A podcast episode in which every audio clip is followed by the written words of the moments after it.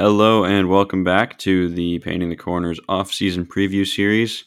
Continuing on with the National League East Division, won by the Braves in a close race. Well, really a tie with the Mets, but the tiebreaker went to the Braves. Um, one of the best divisions in baseball. Obviously, the eventual National League champion was the Phillies. Um, neither of the 100 win teams, but the 87 win Phillies going to the World Series representing the National League. And uh, also got the Marlins and the Nats in there as well. So, um, yeah, let's kick it off.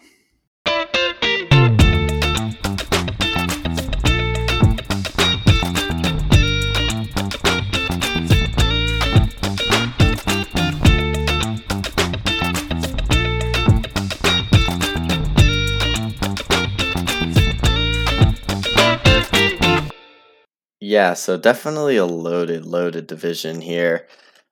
Besides the Nationals, all these teams are pretty solid. Even the Marlins have some good aspects to their their team as well. So, um, but like you said, we're going to start off here with the Braves. Now, this is such a fun team because they have done an absolute masterclass of signing and keeping the talent that they have and it's all really good talent.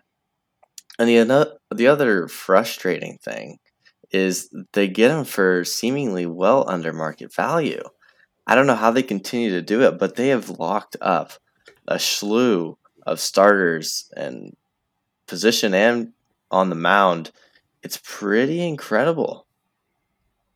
Oh, absolutely. I mean, this is pretty much the blueprint that every team, every you know mid to large market team would love to follow. You get young players, they perform, you sign them to long term extensions immediately, buy out their arbitration years, and have plenty of club options so you have control over when they hit free agency and I mean, yeah, it's it's exactly what you want to do as a team. Just take a look at their guaranteed contracts.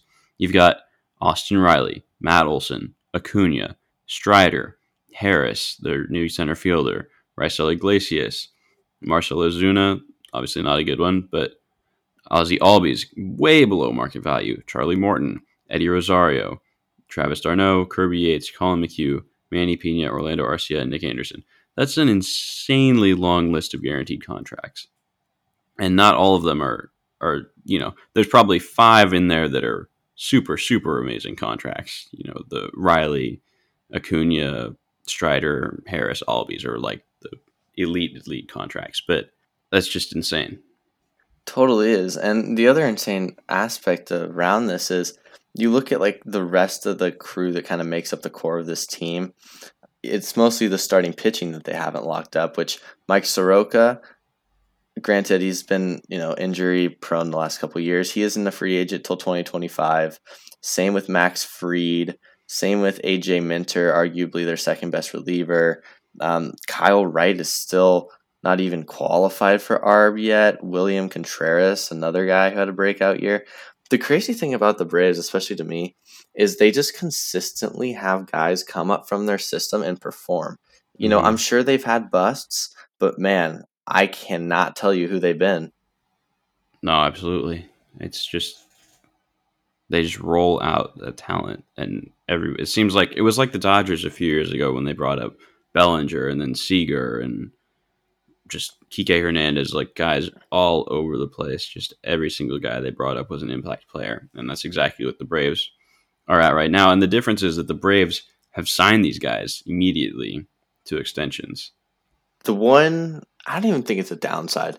The one issue is when you have a lot of guaranteed contracts, usually that means that you are spending more money than, you know, if you were letting a guy go through the ARB process, especially in the beginning stages and whatnot.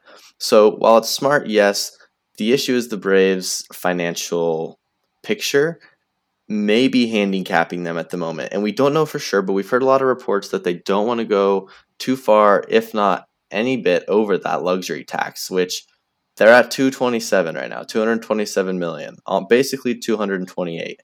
The first threshold is 233. So that seemingly tells us that there's no more room to spend, essentially, right? Except for a couple guys here and there. Well, there are some glaring holes, and it might arguably come at the most important position on the field, and that's at shortstop.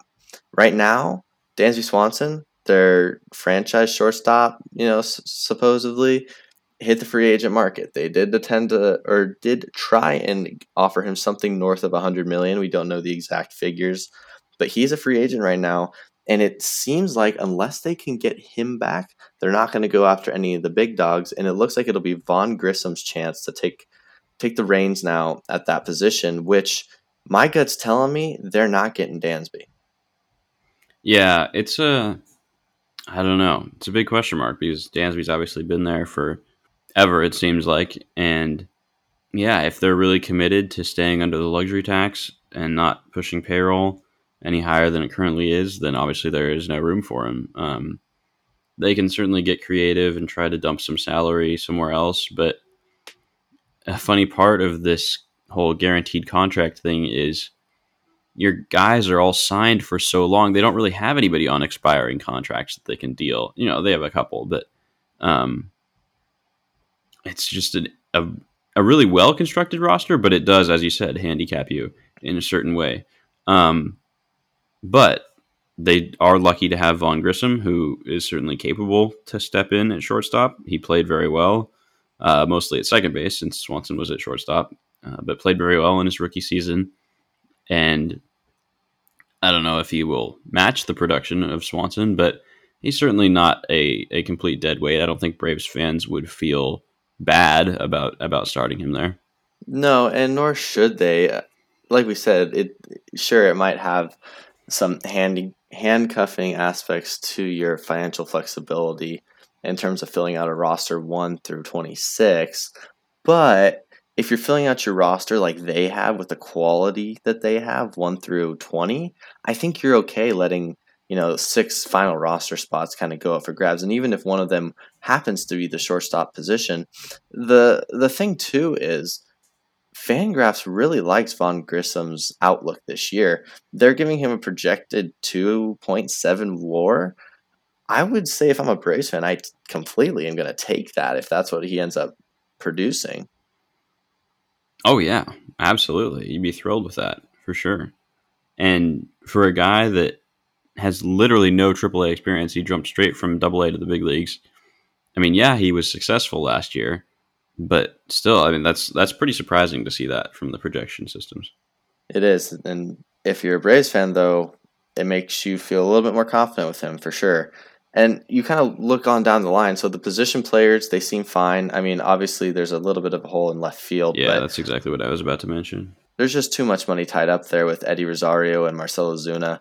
So those guys are going to get a lot of playing time. They also did acquire Sam Hilliard in a smaller deal from the Rockies. He might get some playing time, though he kind of serves more as a fifth outfielder type on this roster. But again, they can't really do anything because while they may be bad contracts, they kind of have to play these guys. Yeah, I mean, I don't know. The, I'm not completely sold on the whole luxury tax is the limit idea. They did, you know, just win the World Series two years ago. They announced record pay uh, record uh, revenues, and you know, I wouldn't be completely shocked if the Liberty Media Group that owns the Braves uh, was comfortable pushing that that payroll a little higher, especially because they know the Mets are going to do the same thing across the division in New York. But the, the Mets have been super aggressive with spending money, so the Braves might feel like they need to as well to keep up. And it would probably be in that left field area. Um, they could go after a guy like Mitch Haniger, Jurickson Profar, Conforto, that kind of tier of of free agent outfielder. I wouldn't be completely shocked to see them do that, even if it does mean going over the luxury tax. See, that's that's super interesting because I just don't think that they are. But you know, I guess we'll have to wait and see for sure on that. And I think another luxury they have is a lot of teams have to fill holes in the rotation. Well, right. there's a good argument that the Braves don't. Obviously, they got a top four that's pretty elite, and and it's not even that they're elite on the mound. They're going to give you innings, and that's going to come from a crew that consists of Max Fried, Kyle Wright, Charlie Morton, Spencer Strider, probably the least known guy of the group, Kyle Wright, led baseball in wins last year. So if you don't know who that is, definitely go check him out. And then that five spot, granted, both injured guys, which makes you wonder they might have to go out and get a fifth guy, even if it's just a guy for half the season. But Mike Soroka, who I, I from what I've heard, I don't think he's going to be ready, and Ian Anderson will not be ready to start the season. So do they maybe have to allocate a little money to that rotation or do they really trust Kyle Muller and Bryce Elder? Because those guys did pitch a little bit last year and you know what the Braves do with random mid to low 90 fastball guys so. Yeah I think they're going to be fairly confident at least to start the year in those guys. Elder Muller uh, even top prospect Freddy Tarnok um, had a good showing in the upper minors last year so those guys will all get looks at the back of the rotation. And I don't think the Braves are going to be too concerned with that number five spot at the beginning of the year because they know they will have Anderson at least and hopefully Soroka back during the year. And that should be a top five rotation in baseball. Yeah, and then just kind of round out the Braves, that bullpen of theirs, it has some boomer bust. And the reason that I feel that way is because I like Iglesias being your closer, and I like AJ Minter, and Collin McHugh seems to be like a really solid reliever at this point. and you project Dylan Lee to, to progress as well. But after that, you have a lot of guys that really could hit. So the likes of Kirby Yates, Nick Anderson, uh, Jesse Chavez, even you know a little bit of Dennis Santana has that in him as well. Uh, high strikeout, high walk guy though. I don't think though that they're going to have too much of an issue because like I said that first four of Iglesias, Minter, McHugh and Lee, I'm a huge huge fan of and I feel like the rest of the guys you usually can figure out through the course of a season and I don't really think there's much they need to do to that pen. No, I, I 100% agree and also uh, Elder and and Muller and Tarnok can probably filter in uh, to that bullpen over time depending on who's healthy and who's producing in the rotation. Great point. Great point there. So let's talk about the biggest rival they have in this division, at least in the regular season. That is the New York Mets. And boy, they might have the most rumors so far that I've seen. Because if you go to their MLB trade rumors page just for this offseason, you're going on multiple pages on your computer just to read a couple of the, the rumors. They have been essentially talking to every single person. And I don't think Steve Cohen does a great job of keeping things in house. Nor does he really care. Um, but no, the Mets, that's their MO. It's, you knew it was going to happen when Cohen became the owner, and um, they're just going to wield that free agent might uh, as much as they can and, and see how far it takes them. And this past year, it took them to 101 wins second place finish, and unfortunately a loss to the Padres in the wild card round. So they're certainly hungry for more. Uh, they're not going to stop spending now, for sure. So, um, yeah, the biggest loss they have a lot uh, actually of big losses. Degrom right is pretty much irreplaceable except if you sign him back. Although of course his injuries are, are a question mark. But yeah, the rotation's huge. Two holes there with DeGrom and Bassitt leaving. That's two of your top three starters right there. You need a center fielder with Nimmo gone. Um, they did lock up Diaz, so that's a big hit for them in the back of the bullpen. Um, we can debate whether that contract was wise or not, but he'll certainly be out there for the next five years and probably will be good for the next few at least. Um, other than that, they're going to need some bats for sure outside of just Nimmo because their trades for Darin Ruf and Daniel Vogelbach didn't work out too well. Vogelbach was playable, uh, serviceable, but not great.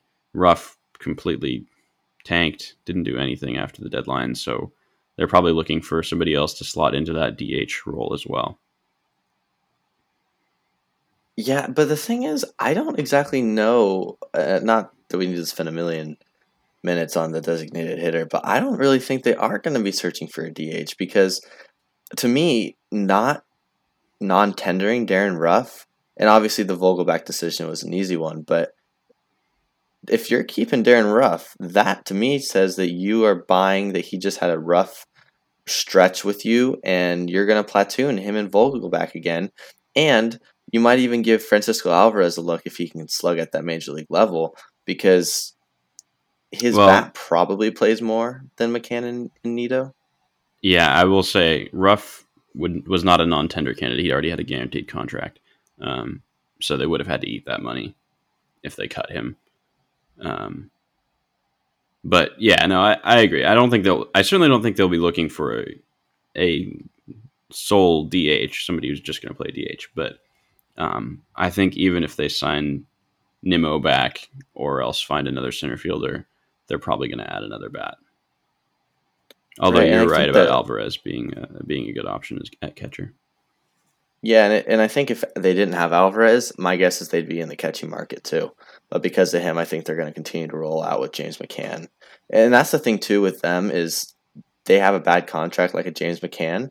It doesn't really seem to bother them to then spend more on top of that and just right. eat it. And like Cohen's just so filthy rich. And the crazy thing is, compared to all these other owners who are just ridiculously rich, he's like a whole nother tier. And that's what makes it kind of crazy. Because last year they finished with a payroll of 282 million. Okay, this year they're already at 235. Now, if they go and sign Degrom for let's say 40 million, that pushes them 7 million away. You can't tell me that they're just going to spend like 7, maybe 14 million more. They're going to they might and I don't think this is crazy. I think they're going to get over 300. I think they are too. Just straight payroll. Just straight payroll. Not even luxury tax. Yeah. Not, not even luxury tax. Just the payroll itself is going to be over 300 million. Which is wild. But it's it's ridiculous. Not not completely, you know, unexpected. They were already sniffing it last year. Um, right. Yeah. I don't think I see too much change. And I know you didn't say this either, but I don't see too much change going on in that infield per se. I think it really kind of locks down to an outfield bat because the way I look at it is I think they like Eduardo Escobar at third. Obviously, you have Lindor, and you have Luis Guillorme, who can kind of bounce around all those positions. And if you can get an outfield bat that allows Jeff McNeil to maybe play second base a little bit more and slide uh, Marte, Starling Marte, back to right field, Canha obviously being in left, I think that solves a lot of the offensive issues. Yeah, I would agree with that. I'd agree with that, and that's why I've kind of thought that Nimmo was just still the best fit to re-sign with the Mets. I know we've talked about the Blue Jays uh, and the Rockies, even and other teams as fits for him, but uh, I think he's going to go back to the Mets, or at least I think that's the best on paper fit. Yeah, no, I would completely agree with you on that. And if they do miss out on him, there's there's definite options. I mean, obviously they're not going to get judged, but you know, I could see them because there there is a comfort level with Starling Marte in center too. So, you know, do they go and get a Mitch Haniger or a take a chance back on Michael Conforto? I could totally see that as well. So, I don't think it's boomer bust for Nimmo, but he's definitely their best option out there. Absolutely, absolutely. So on the pitching side, uh, we already mentioned the losses of Degrom and uh, Bassitt, so that leaves the rotation looking like Scherzer, Carrasco, Tylor Megill, David Peterson, and then maybe Elieser Hernandez, who they acquired from Miami. Obviously, they're not going to roll out that group to start the year. I think they would probably hope Megill will be their fifth starter going into the year, pushing Peterson and Hernandez to yeah. the bullpen. Um, so obviously that means they need to acquire two starters to replace the guys they lost. And from what it sounds like, they are being extremely aggressive to find a co-ace for Max Scherzer or another co-ace after they lost DeGrom and it doesn't seem like they're limiting themselves to Jacob Degrom. They we have talked we have heard rumors about Verlander and Rodon as well, the other top names in the starting pitching class. If you had to guess, which of those three would you say they're the likeliest to land? I think they're likeliest to land Degrom, and that comes from the sole fact that that's kind of what the rumors are saying that the Mets are likely to sign DeGrom. However, I kind of prefer Rodon, and not that I think Rodon is a better pitcher than DeGrom because there isn't a better pitcher in the game than Jacob DeGrom. But you're banking on a little bit more health, a little less AAV, and a guy who's pretty freaking dominant. And if you have a left right combination of Scherzer and then you throw out uh, Rodon, that plays. Obviously, the Degrom is on a whole other level, and I'm not trying to argue who's a better pitcher, but just from a, few, a pure contract and, and age and health standpoint, I like Rodon a little bit more. But I feel like they're going to end up getting, um, I feel like they're going to end up getting Degrom. That's just a gut feeling there. And obviously, like you said, they need a second guy, and who's that going to be? Well, we know they have interest in Taillon. They have made that uh, publicly clear. So, will they go after him? Maybe. I, I think that's a solid fit for sure. We also know that they've dabbled in the Justin Verlander world, so they are talking to probably everyone. You could probably throw in Senga. Um, you can throw in a lot of guys. Bassitt, I'm sure. Even guys of the level of um, Taijuan Walker. You know, they are definitely talking mm, to every yeah, single starting pitcher. And I guarantee you they're going to get two of those guys, and it's probably going to be one of the top guys and then another of that second tier, the Taillon level guys. All right. I'm asking this out of an abundance of uh, Steve Cohen respect. Yes. Is there a chance they get two of the three top arms? Realistically, no, because, and the reason I say that is not because I don't think he financially could do it. I could see them running out the offense that they have right now and just signing, you know, hypothetically DeGrom and Rodon, let's just say, totally could see it. And that wouldn't be out of the realm of possibilities. That would put him at about 300.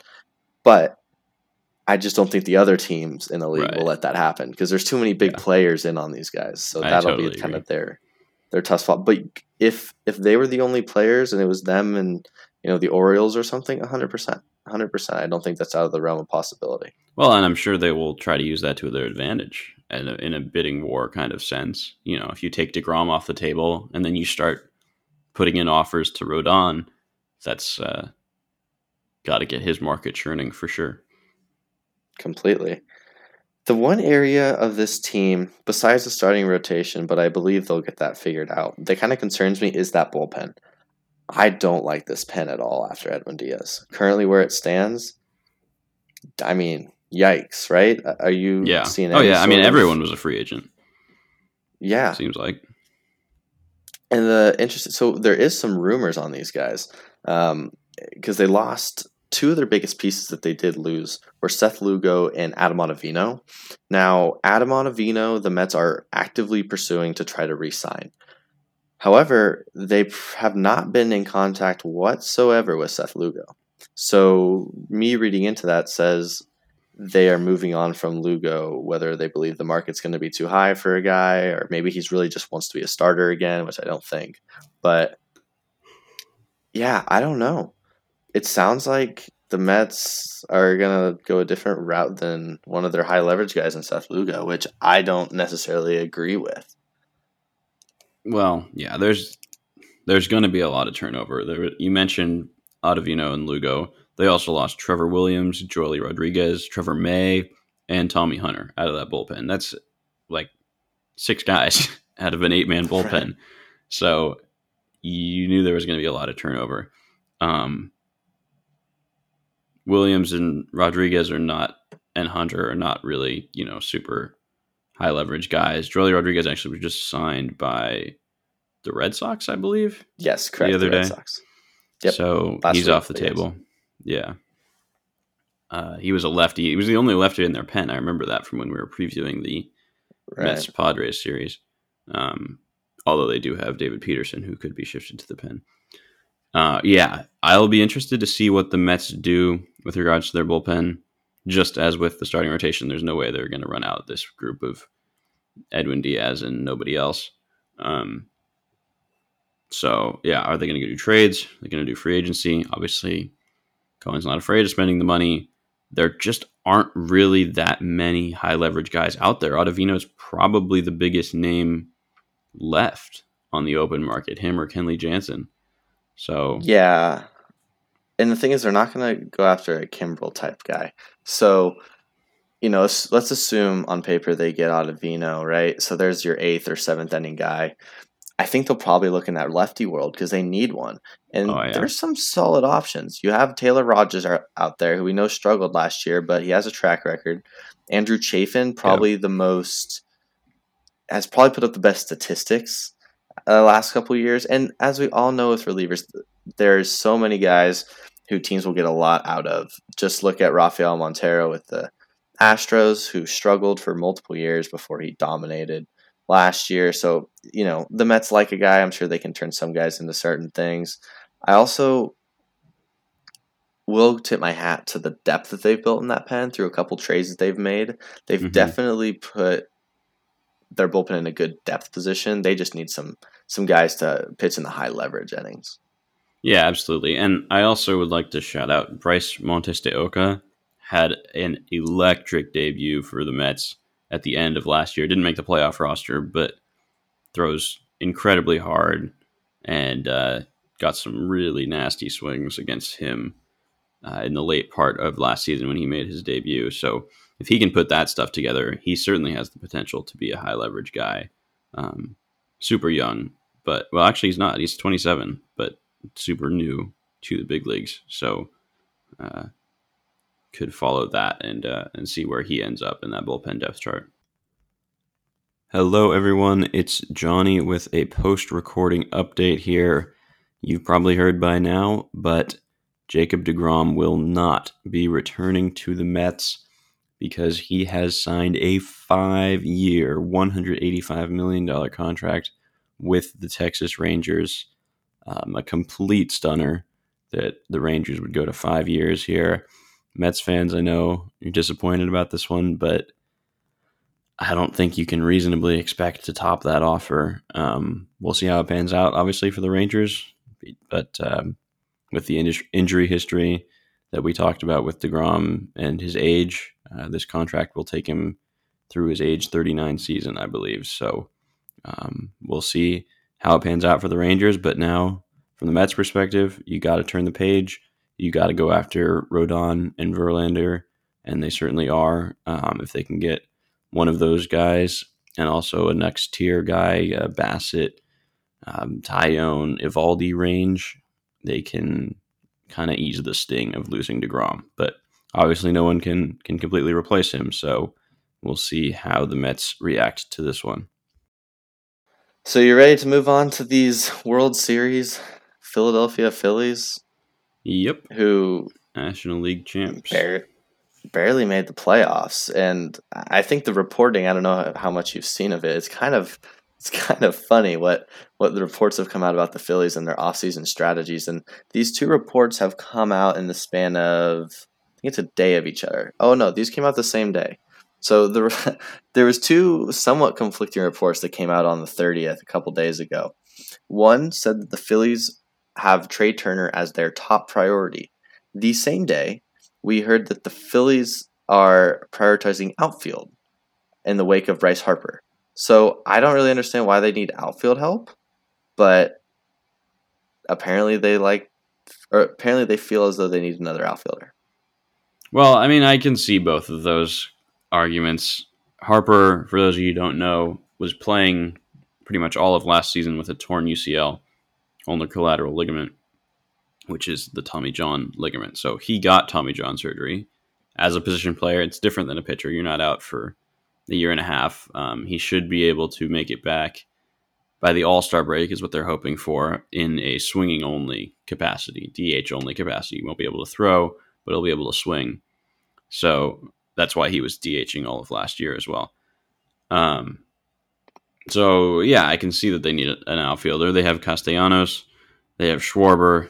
Neither of those guys, uh, playoff sliding catches aside, are great defenders out there. They've got Marsh in center. So I guess the thing about needing an outfielder would just mean you're not comfortable playing both Castellanos and Schwarber out there at the same time. But then if you acquire another outfielder and you push Schwarber or Castellanos to DH, then you don't have a spot for Harper when he comes back. So I'm assuming if they're getting an outfielder, it's not going to be, you know, Brandon Nimmo or something. It's going to be somebody a little more fourth outfielder type, probably a defense first guy.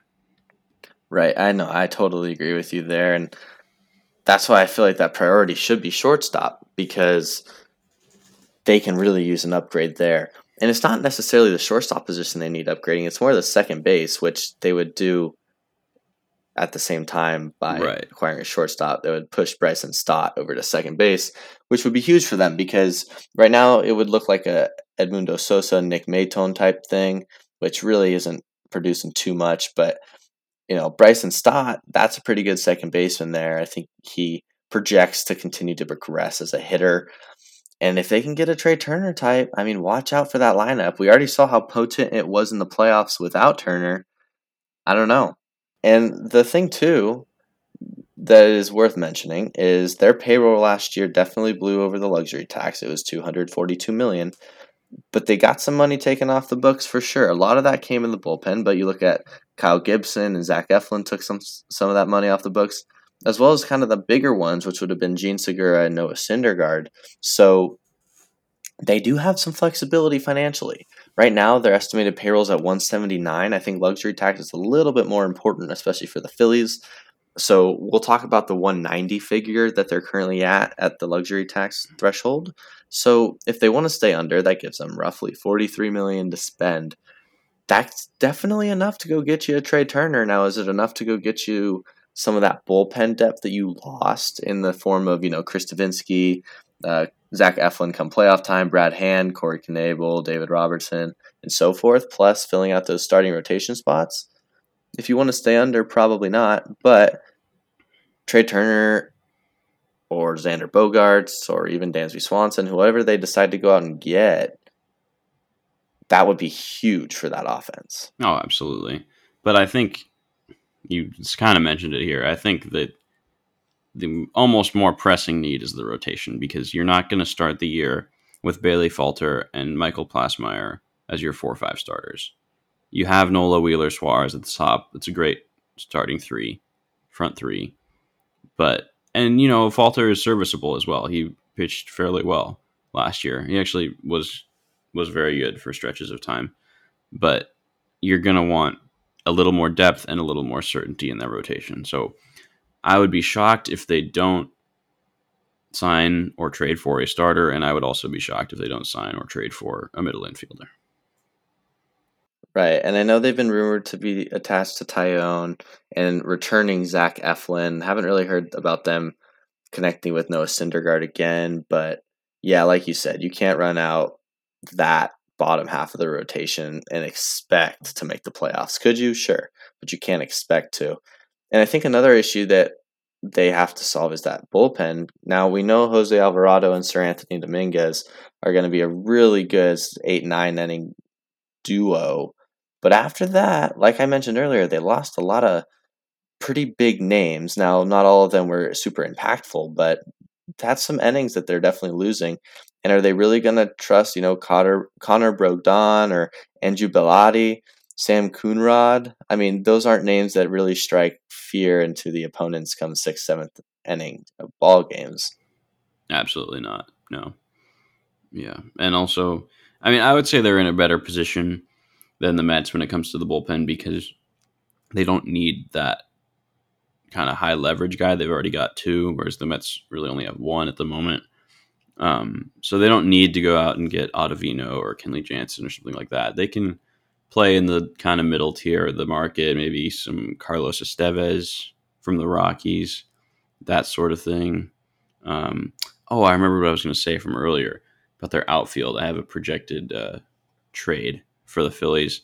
I think they should go out and get Michael A. Taylor from the Royals mm. as a cheap center field option to platoon with Marsh. Interesting. Yeah, I wonder if they feel like they should platoon out there with Marsh or they're just going to give him the reins. I mean, obviously he had some moments in the playoffs, but he really wasn't that great. So that'll be interesting. I, I don't hate that idea. Yeah, well, it wouldn't necessarily be a platoon from the start. You know, in the in the beginning half of the year when Bryce is out, you play Marsh in left and Taylor in center, and then when Harper comes back, you can probably do a bit more of a platoon with Schwarber and left. Yeah, no, that's a really good point. So let's get into the Miami Marlins now. The fourth place team in the division last year. We obviously know they have Sandy Alcantara, which is a scary force Cy Young winner. But after that, they are lacking in a lot of areas. We obviously know Jazz Chisholm will lock down second base for a while. Hopefully, he comes back healthy. They have some nice pieces, no doubt, but they definitely have some very bad contracts. However, if you look at their payroll, you would assume that wouldn't be too much of an issue. They're only at 95 million uh, for 2023, so you would think maybe they have some space, but obviously they're pinching pennies over there. Granted, they don't really get many fans, so I'm not sure who's at fault completely there, but at the same time, doesn't sound like they have a ton of money to spend, yet they kind of need to if they want to compete. Yeah, they're in a tough position because they went for it last year. They took two big swings by their standards, big swings for Avi Garcia and Jorge Soler. And unfortunately for them, neither of those guys panned out at all. They both had pretty atrocious seasons, re- below replacement level seasons. And now they're kind of stuck with two, three or four year contracts there. And I'm sure ownership is not you know, eager to sign off on another long term deal uh, after seeing how those two panned out last year. So I don't know. I don't think the Marlins are really in a good position to reload in a quick manner. And I think they're actually going to institute a, a somewhat of a sell off.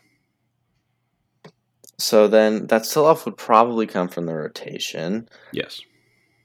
That being a rotation that consists of honestly five really good starting pitchers that they don't really need to add to.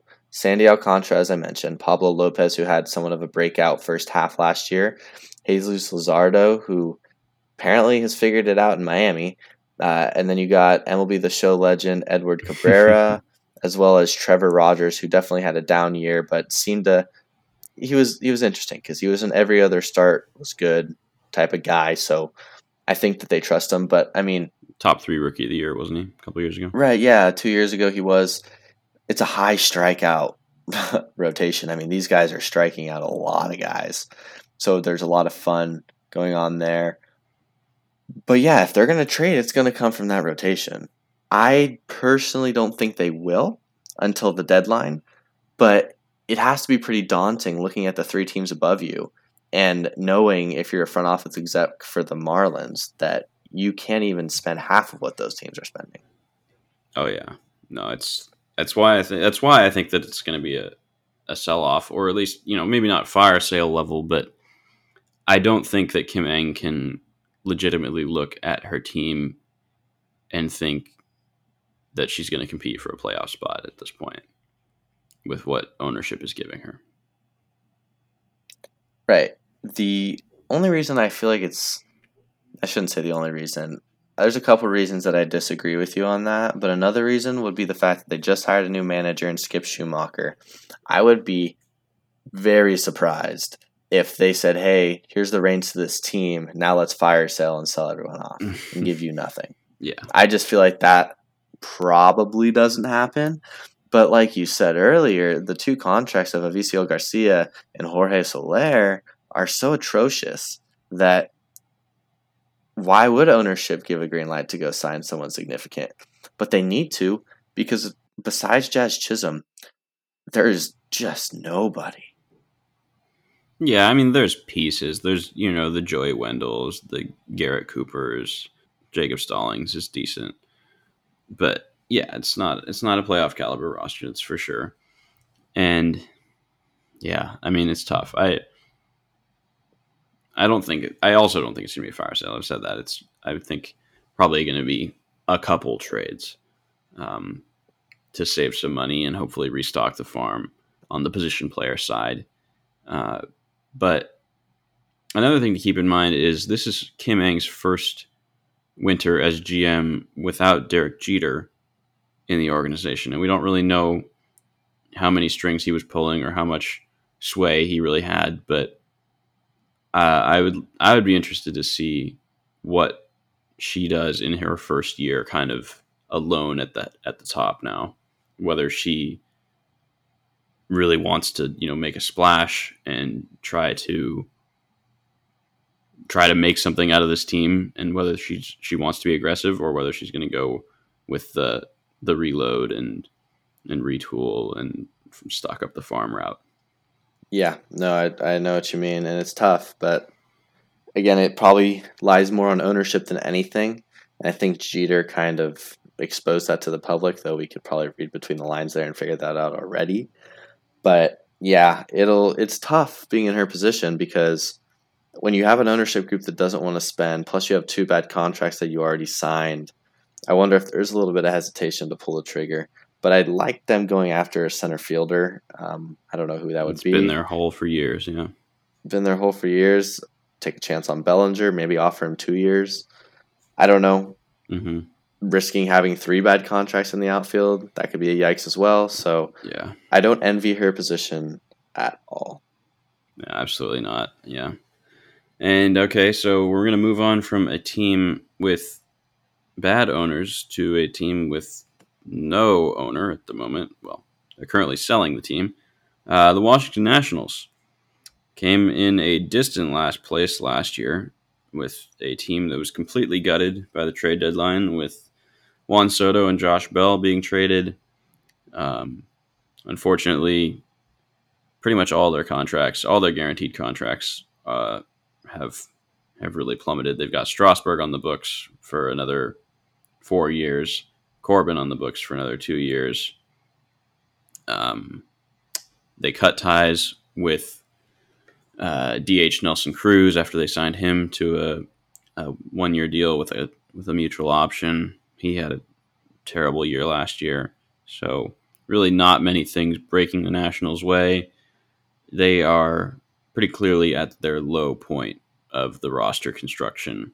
Hopefully, in, in another year or two, we can start seeing those prospects that they got back uh, start to make an impact on this team. But right now, it's pretty barren. Yeah, and they clearly could spend money, but it's even to the point where just spend money to fill holes and maybe try to get guys that you can trade. Very similarly to the Pirates approach, and this offseason, it's kind of the Reds as well there's not a lot to do other than sell the team. And it starts with that. Once you do that and get an ownership group in there, you know, ideally it'd be a Steve Cohen level guy, but, you know, even if it's not, someone in there who maybe is a little bit more committed to spending doesn't have to be a, you know, 35 billionaire, but someone that was just committed to the team and to spending would be great. And yeah, like you said, they're going to have to spend a little time waiting for their guys to come up.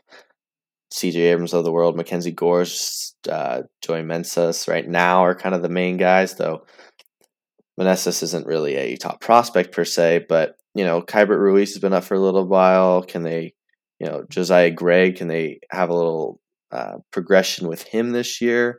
There's a lot to kind of watch for, for sure but they won't be very exciting other than a couple prospects that get called up, you know, mid-season. There's certain things to like about it. I mean, you got at, at least um, two of the players that they got back in the Soto Bell deal will be on the major league team next year, and it's going to be C.J. Abrams, shortstop, and Mackenzie Gore, starting pitcher, and both of those guys have already had some pretty great moments in their young major league career. Abrams um, was spectacular defensively down the stretch for the Nationals, had made a lot of highlight reel plays. Um, already becoming a, a, bit of a fan favorite down there. Gore was injured, didn't pitch for the Nationals last year, but uh, at the beginning of his career with the Padres, he showed some some pretty lights out stuff. So you know, if you're looking at those guys, Josiah Gray, as you mentioned, Keibert, Keibert Ruiz, um, it's gonna it's not gonna be an unwatchable team. You know, there will be some excitement around those prospects. and especially the guys that, uh, as you said, will get called up throughout the year. Right. So their goal, like I said earlier, just sign some guys that that can give you some innings, give you some at bats, and hopefully flip them at the deadline, and let those prospects marinate and hopefully get them to that major league level for you this year and some exposure. And who knows? Anything can happen in terms of obviously they're not going to make the playoffs, but you know, could they win 60 upper 60 low 70 games this year? Totally if you know if gore's an ace and you know patrick corbin isn't the worst starting pitcher in the history of the game who knows? Who knows? So yeah i think i think a non 100 loss season would qualify as a win for the nets. Totally agree there so i don't really think there's too much more to talk about there and with that, I think that's going to wrap up this episode. So thank you guys so much for, for watching and listening to this. And we look forward to continuing our offseason coverage as we move into the American League side of things coming up here in the next couple days. So make sure you stay tuned and stay on the lookout for those. And yeah, we'll talk to you later. See ya.